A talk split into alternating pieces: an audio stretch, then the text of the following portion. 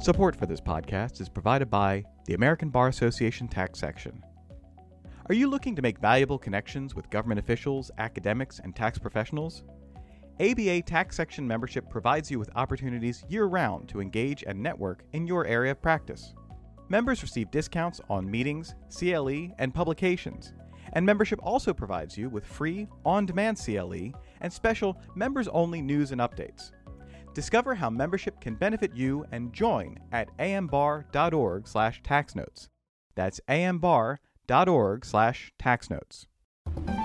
Welcome to Tax Notes Talk, a podcast from Tax Notes, the leading source of tax news, information, and analysis. Welcome to the podcast. I'm David Stewart, editor in chief of Tax Notes Today International.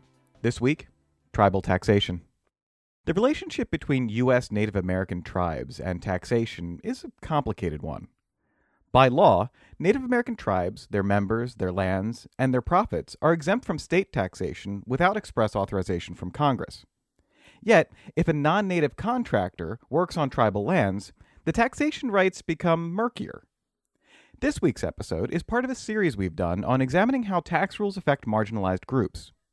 We'll include links in the show notes to our previous episodes on the intersection of tax and racial inequality, LGBTQ rights, feminism, diversity in international tax policy, and wealth and inequality. So today, we're going to take a closer look at the taxation of Native Americans and its complex nature. Later in the episode, we'll have Tax Notes International columnist Tatiana Falcao discuss her series on cryptocurrency. But first, I'm joined by Tax Notes contributing editor Roxanne Bland. Roxanne, welcome back to the podcast. Thanks, Dave. It's great to be back. Now, I understand you recently spoke with someone about taxation and Native Americans. Could you tell us about your guest? Adam Crepelle is a law professor at George Mason University and an expert in this field. And could you give us an overview of what you talked about? Well, yes and no. yes, because what we wanted to do was to give our listeners an idea of how the area of Indian state tax law became so complex. For example, you mentioned earlier that Native American tribes, members, land, etc., are exempt from state and local taxation without express authorization from Congress. Well, that's not always true. and so and there's a reason for that and it's buried in the history of Native American relationships with the federal government. And that's what we talk about. Well, all right, let's go to that interview. Thank you for being here today, Adam. I understand you're working on a project at George Mason that will be a wonderful resource for everyone who works in Indian tax law. Can you tell us a little more about it? Well, first of all, thanks for having me, uh, Roxanne. Yeah, so I'm working at uh, George Mason's Law School now, uh, directing its new Tribal Law and Economics program. Uh, the purpose of the program is to apply a law and economics framework to federal Indian law. Uh, law and economics has been applied to lots of areas of the law. You know, tax law is one of them, but it's largely ignored the field of federal Indian law. Nonetheless, uh, we think law and economics has tremendous applications to Indian law because, as we'll see throughout this broadcast, federal Indian law in general is particularly inefficient, and tax law is um, a whole another thing when it comes to inefficiency in Indian law. That's great. That's great. And when do you expect it to be ready to go? Uh, so the program launched in um, November uh, this past year, and we're currently uh, rolling out programming for the upcoming 2022 calendar year. Oh, that's excellent. All right, well, let's jump into it. You know, whenever I think about or am working on a project or something involving Indian tax law, I'm always reminded of a phrase from the line in Sir Walter Scott's poem, Marmion, A Tale of Flodden Field. And it's a phrase that we all know. It's called, Oh, what a tangled web we weave. And of course, weavers in this case being Congress and the U.S. Supreme Court. I think it would help our listeners a lot to give them a brief rundown on the history, the legal history of Indian law, that is, the relationship between the tribes and the governments. And when I mean that, I mean federal and state governments. Yeah, so the reason uh, Indian law is so complicated is because you said tribes existed as sovereigns prior to 1492. So, whenever the Europeans arrived in the America shores, there were already complex societies in the Americas. For example, Cahokia was one of the largest cities of the world by the year about 1100. And with that, some of the tribes actually had tax infrastructure in place. So, like the Inca had a what's uh, the Mita system, where they had a system of labor that the citizens would partake in and charge tribes tolls to cross their land. And they had other systems that would have functioned like taxes because they were full functioning governments. And the Europeans, when they came over, recognized this. Hence, they entreated with the tribes. Uh, treaties or agreements between nations. So France, Spain, England, they all did. And the United States uh, followed in those footsteps. And this is recognized in the Constitution a couple times, tribes being sovereign. Article 1, Section 2 Indians not taxed. Indians are not taxed because they're subjects of a separate sovereign. The founding fathers did lots of hypocritical things, but taxation without representation was apparently a bridge too far for even them. So Indians were not taxed. Then the Commerce Clause recognized tribal sovereignty, and of course, the Treaty Clause. Tribes were clearly on the founding fathers' minds when they drafted that because they entreated with tribes immediately thereafter. So that's how we get tribal sovereignty recognized today. And the Supreme Court has reaffirmed that through uh, the Marshall Trilogies, our foundation. That starts in 1823 with Johnson v. McIntosh. And the Supreme Court held that when Europeans came, tribes were divested of title of their lands through the doctrine of discovery, which essentially meant since tribes were not Christian or European, as soon as the first Christian European nation showed up, planted a flag, ta da, it was there, and the tribes lost title. However, they possessed the right of occupancy still, so tribes could remain on the land so long as they were not um, ousted by the federal government or they sold their lands to the federal government. And this also gave the federal government a monopsony. So they controlled the price of the land because tribes couldn't sell it to anyone else. So that greatly undermined Indian sovereignty. Then Cherokee v. Georgia is the next big one. And this is when the state of Georgia is trying to kick out the Cherokee. The Cherokee sue, claiming they have original jurisdiction because they're a separate nation. You know, we have treaties with the US governments, what the Cherokee say. And you can't entreat with someone who's not a sovereign.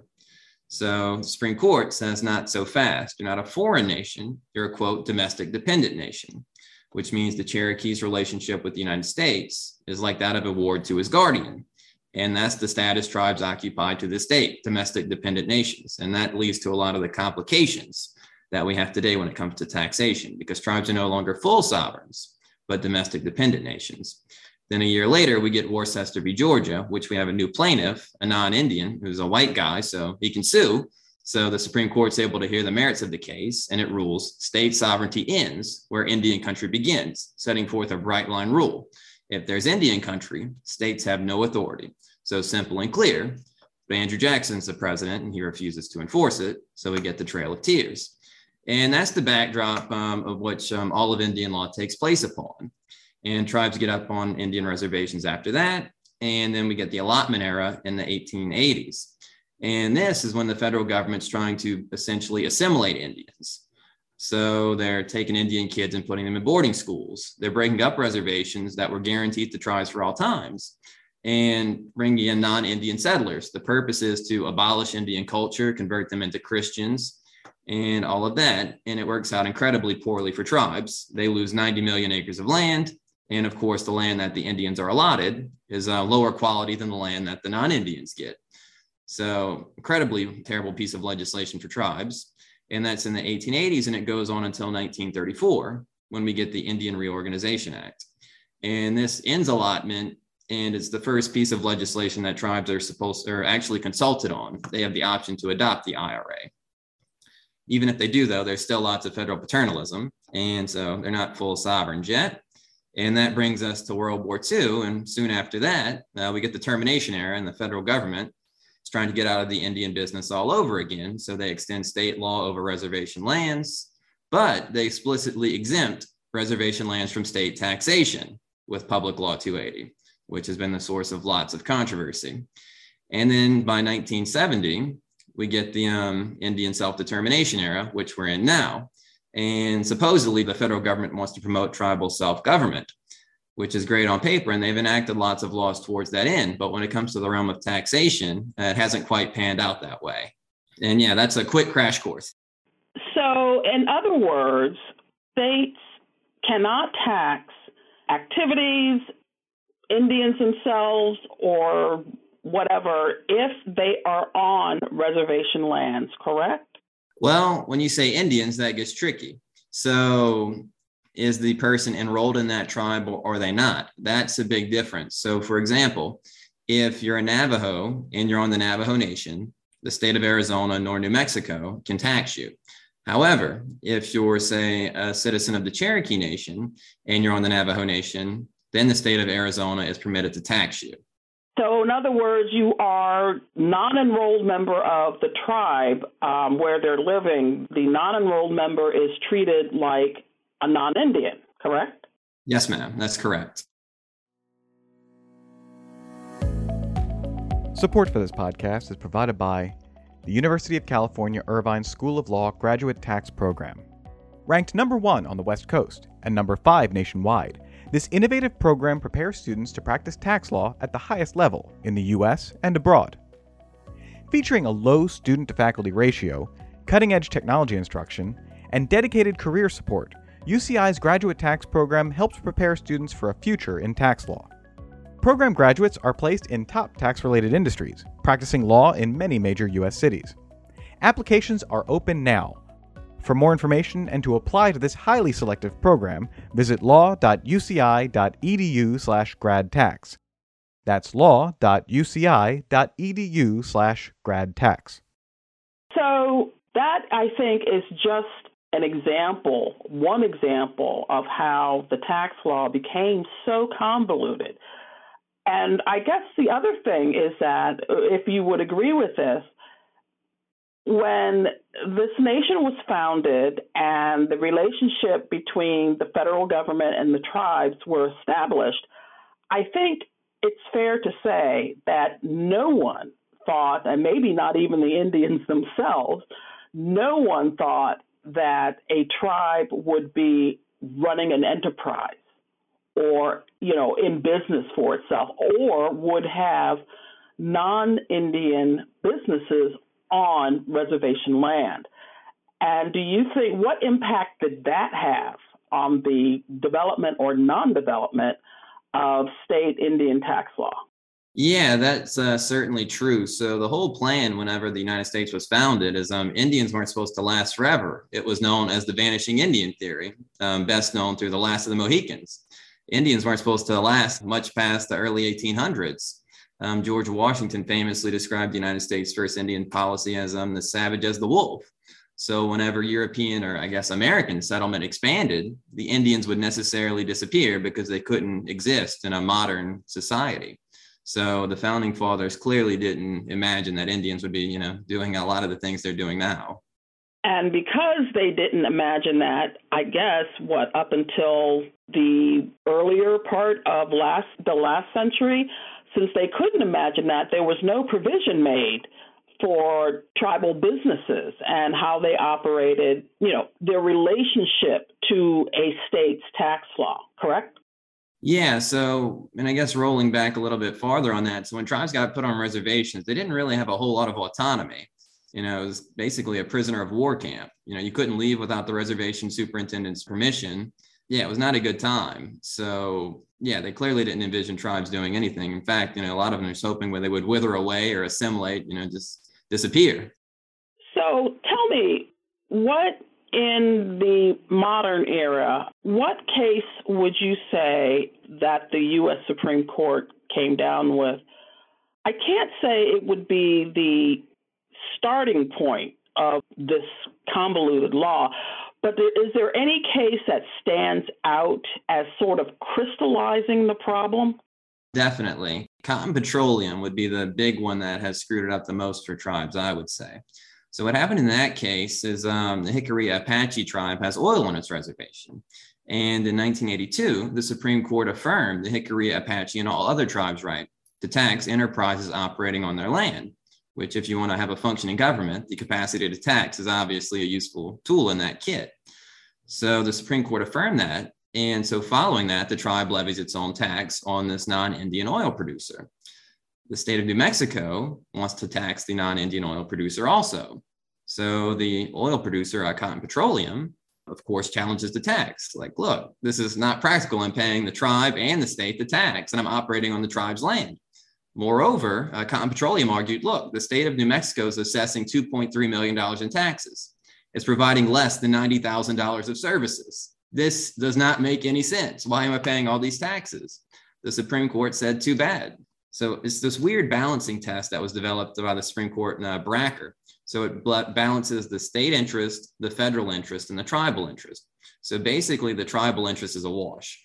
What the Supreme Court looks at is does the federal government extensively entangled in the enterprise? And does it completely occupy the field? And it said the federal government and the tribe do most of the work on oil production, but the state does have some minor role. Therefore, that justifies the tax. And it's just gotten worse as the years have gone on.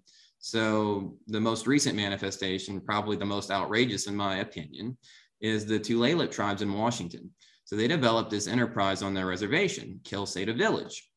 Uh, the state was not very supportive of the enterprise. It wouldn't build a road to the enterprise. So the tribe and the feds provided virtually all the funds to build it.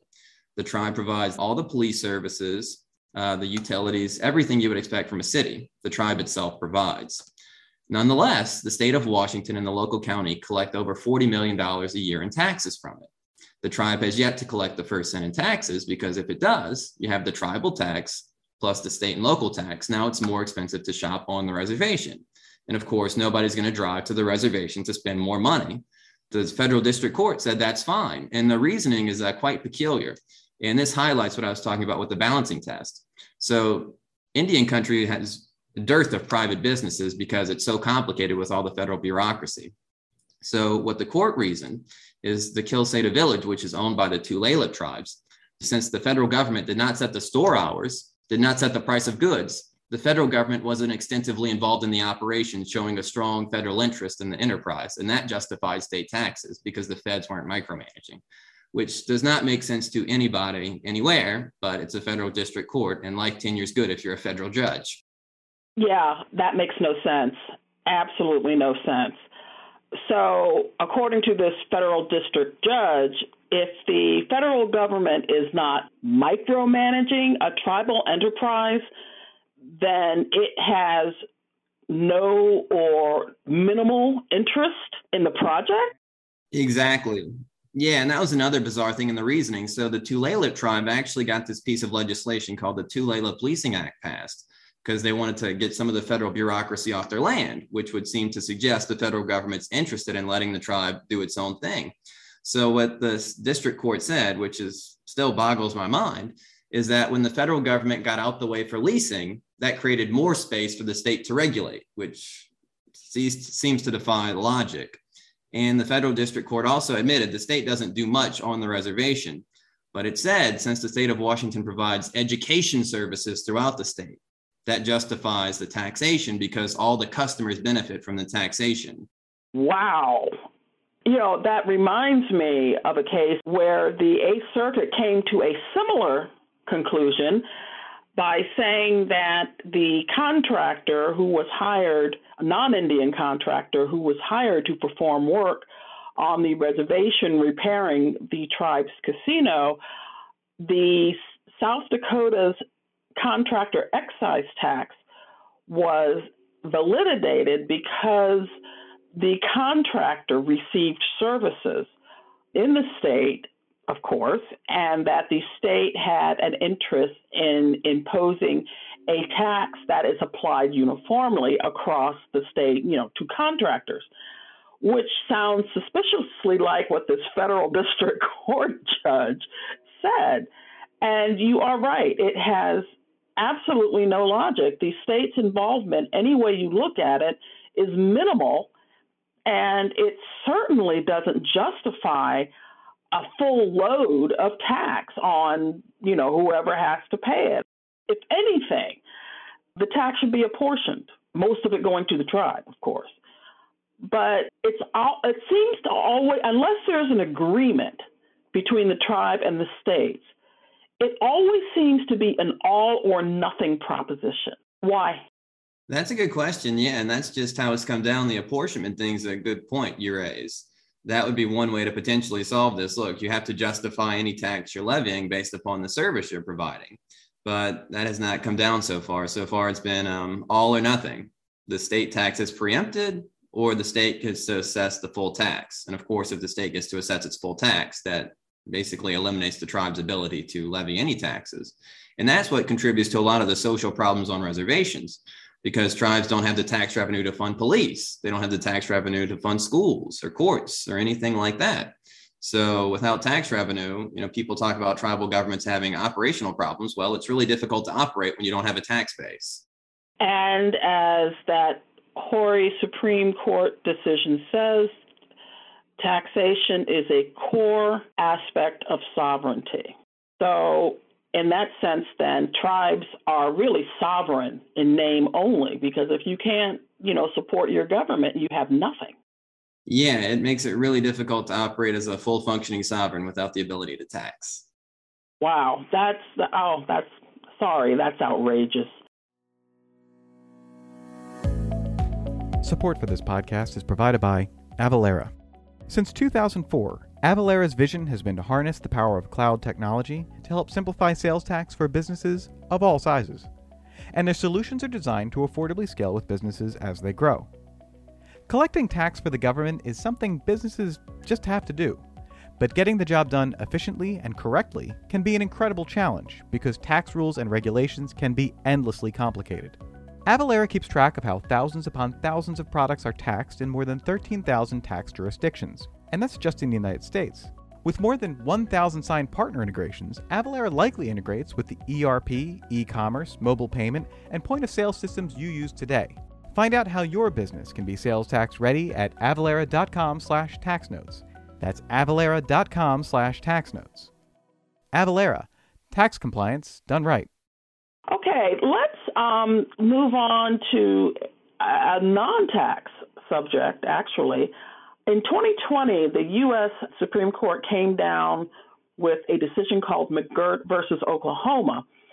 And that was in which the court basically said, United States, this was the boundary of the reservation as was drawn up in the treaty that you have allowed non Indian settlers and cities and whatever else onto this land does not change its status as a reservation because it was never disestablished by Congress.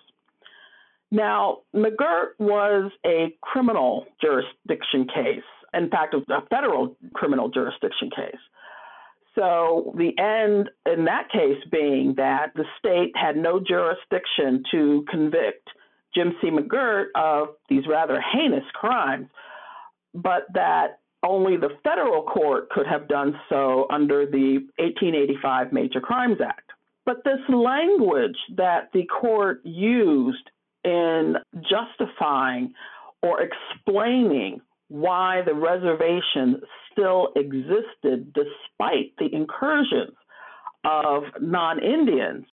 What does that do to land that may have been alienated under the General Allotment Act?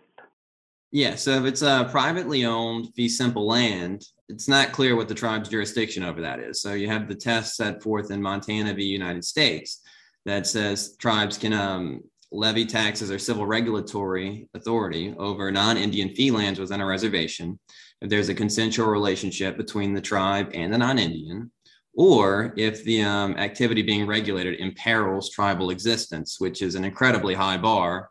Um, high-speed car crashes on the reservation apparently don't endanger uh, tribal sovereignty. The Supreme Court has held. Although recently, uh, this past term, the Supreme Court did uphold a Montana 2 exception for the first time, it was on very narrow grounds, though. So you had a non Indian uh, meth guy who had guns in his car. Uh, the Supreme Court held tribal police can, quote, detain him until state or federal law enforcement comes. So that was the closest we've got to a full affirmation of a tribal inherent authority to just regulate their land without a consensual relationship. So, as far as that goes, uh, tribal authority over non Indians on fee lands within a reservation is probably still going to be quite limited. So, if you're a non Indian um, within the boundaries of the Creek Reservation, residing on a non-Indian fee land or just you know doing something on non-Indian fee land. The tribe's jurisdiction probably is going to be rather limited if it exists at all.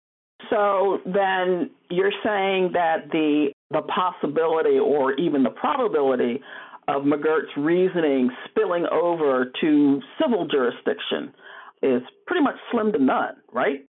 Well, it's not clear. Um, Indian law is kind of a roll of the dice. Uh, sometimes we never know what's going to happen, so it's tough to say. Justice Gorsuch did had some language in his majority opinion stating, you know, what, you know, the definition of Indian country, 18 USC 1151A, explicitly recognizes private lands within a reservation boundaries. So perhaps that does hint at broader authority, civil authority rather, over those lands. But to date, it's uh, pretty slim as far as the uh, tribe's chance of asserting civil regulatory authority over non-Indian fee lands that located within a reservation. Well, that what Gorsuch said certainly opens a door to a possible more well, a more favorable interpretation in favor of the tribes um, in the future. And that sounds like it would be one of those slenderest of hooks that somehow blossoms into an entirely new approach to whatever subject you're you know you're dealing with. So that that actually sounds promising to some extent. Certainly not today, but maybe sometime in the future, um, maybe I don't know, 10, 20 years from now. Well, or we, or I guess it's probably safe to say when the political leanings of the court changes, um, we might get a different result, and that would be very interesting to see. With respect to tribes and taxation and business interests and things like that, how far along are tribes in achieving parity with the states when it comes to government. I mean, the, the tribes, you know, many of the tribes have the three branches of government that mirrors the state and the federal. Is the question about of parity is that about the states taking the tribes seriously as a government or is it something else? That's part of it. And I guess it's tough to say because each tribe is going to be different. So you have 574 federally recognized tribes, and they operate on vastly different scales of size. You have um, some like the Cherokee Nation and Navajo Nation, which have over 300 citizens. Then you have some tribes that have less than 100 citizens. So just the capacity right there is going to be different. Uh, likewise, some tribes have tremendous economic bases and others don't have anything. You know, they're basically living in third world conditions, don't have running water on the reservation. So it varies greatly from tribe to tribe. In eastern Oklahoma, where the McGirt decision happened, so you have the Choctaw Nation, Chickasaw Nation, Cherokee Nation, Muscogee Creek. They all have successful enterprises, uh, large populations. And I mean, what Choctaw and Chickasaw, you know, are two of the largest employers in the state. So they have significant resource bases. So as far as parity with the states, um, they've long had good relations with the state of Oklahoma, pretty good relations with the state of Oklahoma. They've deteriorated um, in recent years. Um, McGirt's probably played a factor in that, but just some things at the state level and well, politics are always funky. But yeah, so it's going to vary a lot from state to state, and a lot of it depends on the relationship between the individual tribal leaders and the individual elected officials in the state. Do you think a comprehensive federal law would could abolish some of this mess? I mean, and when I say comprehensive, I'm not just talking about tax, but certainly for our purposes, taxation would be the centerpiece.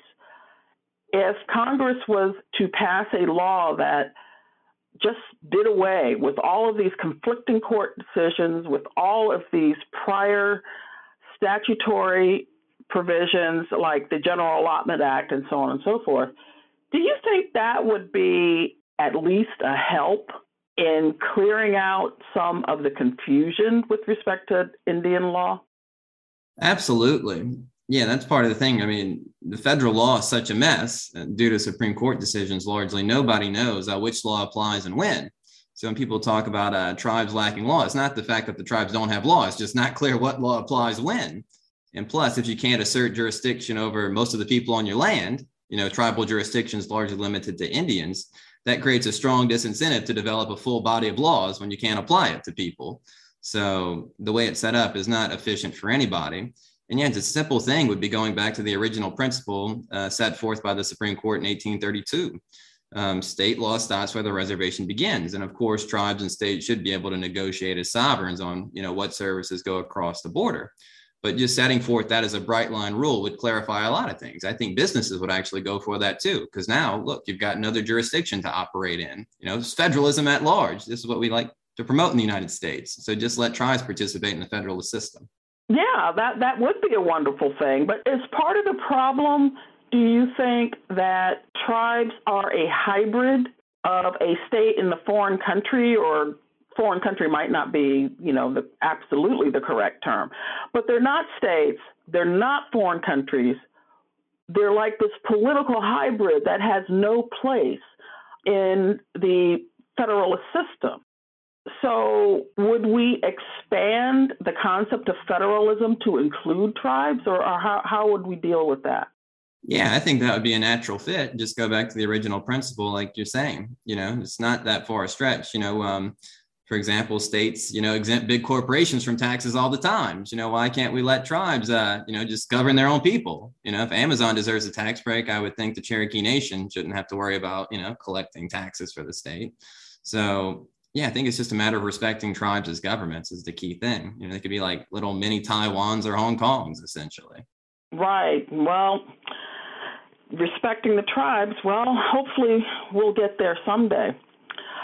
Adam, I want to thank you for joining me today to talk about this incredibly complex subject that provides food for thought for people like me for weeks and weeks on end.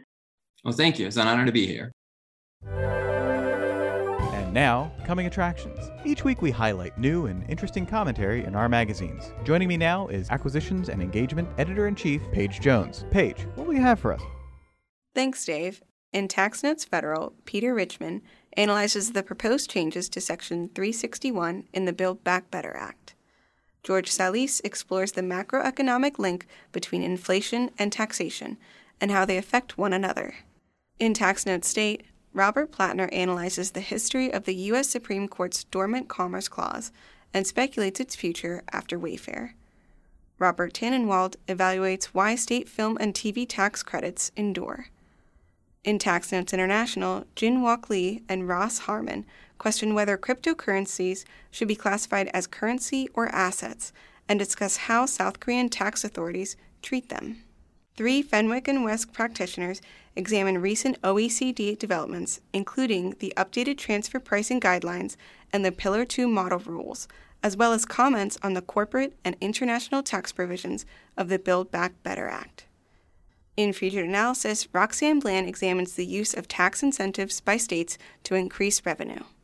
On the opinions page, Carrie Brandon Elliott writes that the preamble to recent U.S. regulations attacks destination based taxes. And now, for a closer look at what's new and noteworthy in our magazines, here is Tax Notes Executive Editor for Commentary, Jasper Smith. Thank you, Paige. I'm here with Tatiana Falcao, an international tax law consultant and policy advisor. Tatiana, welcome to the podcast. Thank you, Jasper. It's a pleasure to be here. So, we're here today to discuss your series on cryptocurrency and tax. So, could you just tell us a bit about that series? Absolutely. So the series will comprise uh, four parts. The first part uh, has actually already been published by Tax Notes International on the 14th of February. I can give you a brief overview of the subjects uh, we, and by that I mean Bob Michel, my co-author, and myself, uh, tackle on, on each of the articles. So in the first part, we set out to explain why it is so important for low and middle income countries to focus on developing a comprehensive tax treaty policy to deal with cryptocurrency use. If you look at the latest statistics on cryptocurrency trade volumes, and especially trade volumes per capita or measured in function of GDP, you will see that the embrace of cryptocurrencies is very strong in low and middle income countries like Nigeria, Kenya, and Ghana in Africa, or Vietnam, Thailand, and India in Asia. In actual fact, the embrace of crypto by low and middle income countries is much stronger than in the average high income countries. In this first article, uh, we therefore identify some of the reasons why cryptocurrencies are so popular in low income countries. What low and high income countries have in common, though, is the fact that policymakers are now faced with the task of regulating crypto, both from a tax perspective and from a non tax perspective. In most low income countries, governments' approaches to cryptocurrencies have been a bit like a Hegelian dialect. First, there was the thesis that the government did not have to act at all, live and let live. Then there was the antithesis view that governments had to ban cryptocurrencies given the threats associated with their popularity. And now we're living in the synthesis, and in which it has become clear that banning a borderless global phenomenon is very difficult and has a lot of negative side effects, and that there is a need to regulate cryptocurrencies. So, what we see now is growing momentum to, to devise a suitable tax policy. In our column, we point out that for low income countries, time is of the essence. There is none left to be wasted. In the second article of the series, to be released in a few weeks, we will delve into the question of how a suitable cryptocurrency income policy should actually look like for a low income country. So then we come to the third article. And in that article, we will delve into a hot topic that is relevant both for low and high income countries. And that is very close to my heart if anyone follows my, my columns. And that is can tax make crypto green or at least greener? I think everyone has heard these catchy journal article titles like Bitcoin uses more electricity than Argentina. We will delve into the literature on cryptocurrencies, electricity appetite, and ask the simple question Can tax be used as a policy instrument to push cryptocurrency into a greener development track? Finally, uh, the fourth article, or the fourth part of an extremely long article, we will be talking about exchange of information. So, exchange of information is the missing keystone when it comes to efficient levying of taxes on cryptocurrencies. There is a parallel with the history of taxation of interest and other financial income, in that a country can devise the perfect rules and instate tax liabilities, but if it is not aware of its taxpayers' foreign activities and if, if it has to rely merely on self reporting, then compliance will be problematic. So we believe that with these four parts, uh, we have dealt with the crypto tax subject from all angles and hope to have given the readers a good insight in what matters for low income countries in the current and upcoming debates on the topic. I think you absolutely have, Tatiana. We we certainly appreciate that that very thorough description, and you identified a number of what I would consider important and interesting topics, both currently and certainly some things that we will see uh, on the horizon that uh, various governments will have to deal with and address. So, before we let you go today, can you let listeners know where they might be able to find you online? Absolutely. I can be found on LinkedIn where I do uh, most of the marketing of my articles.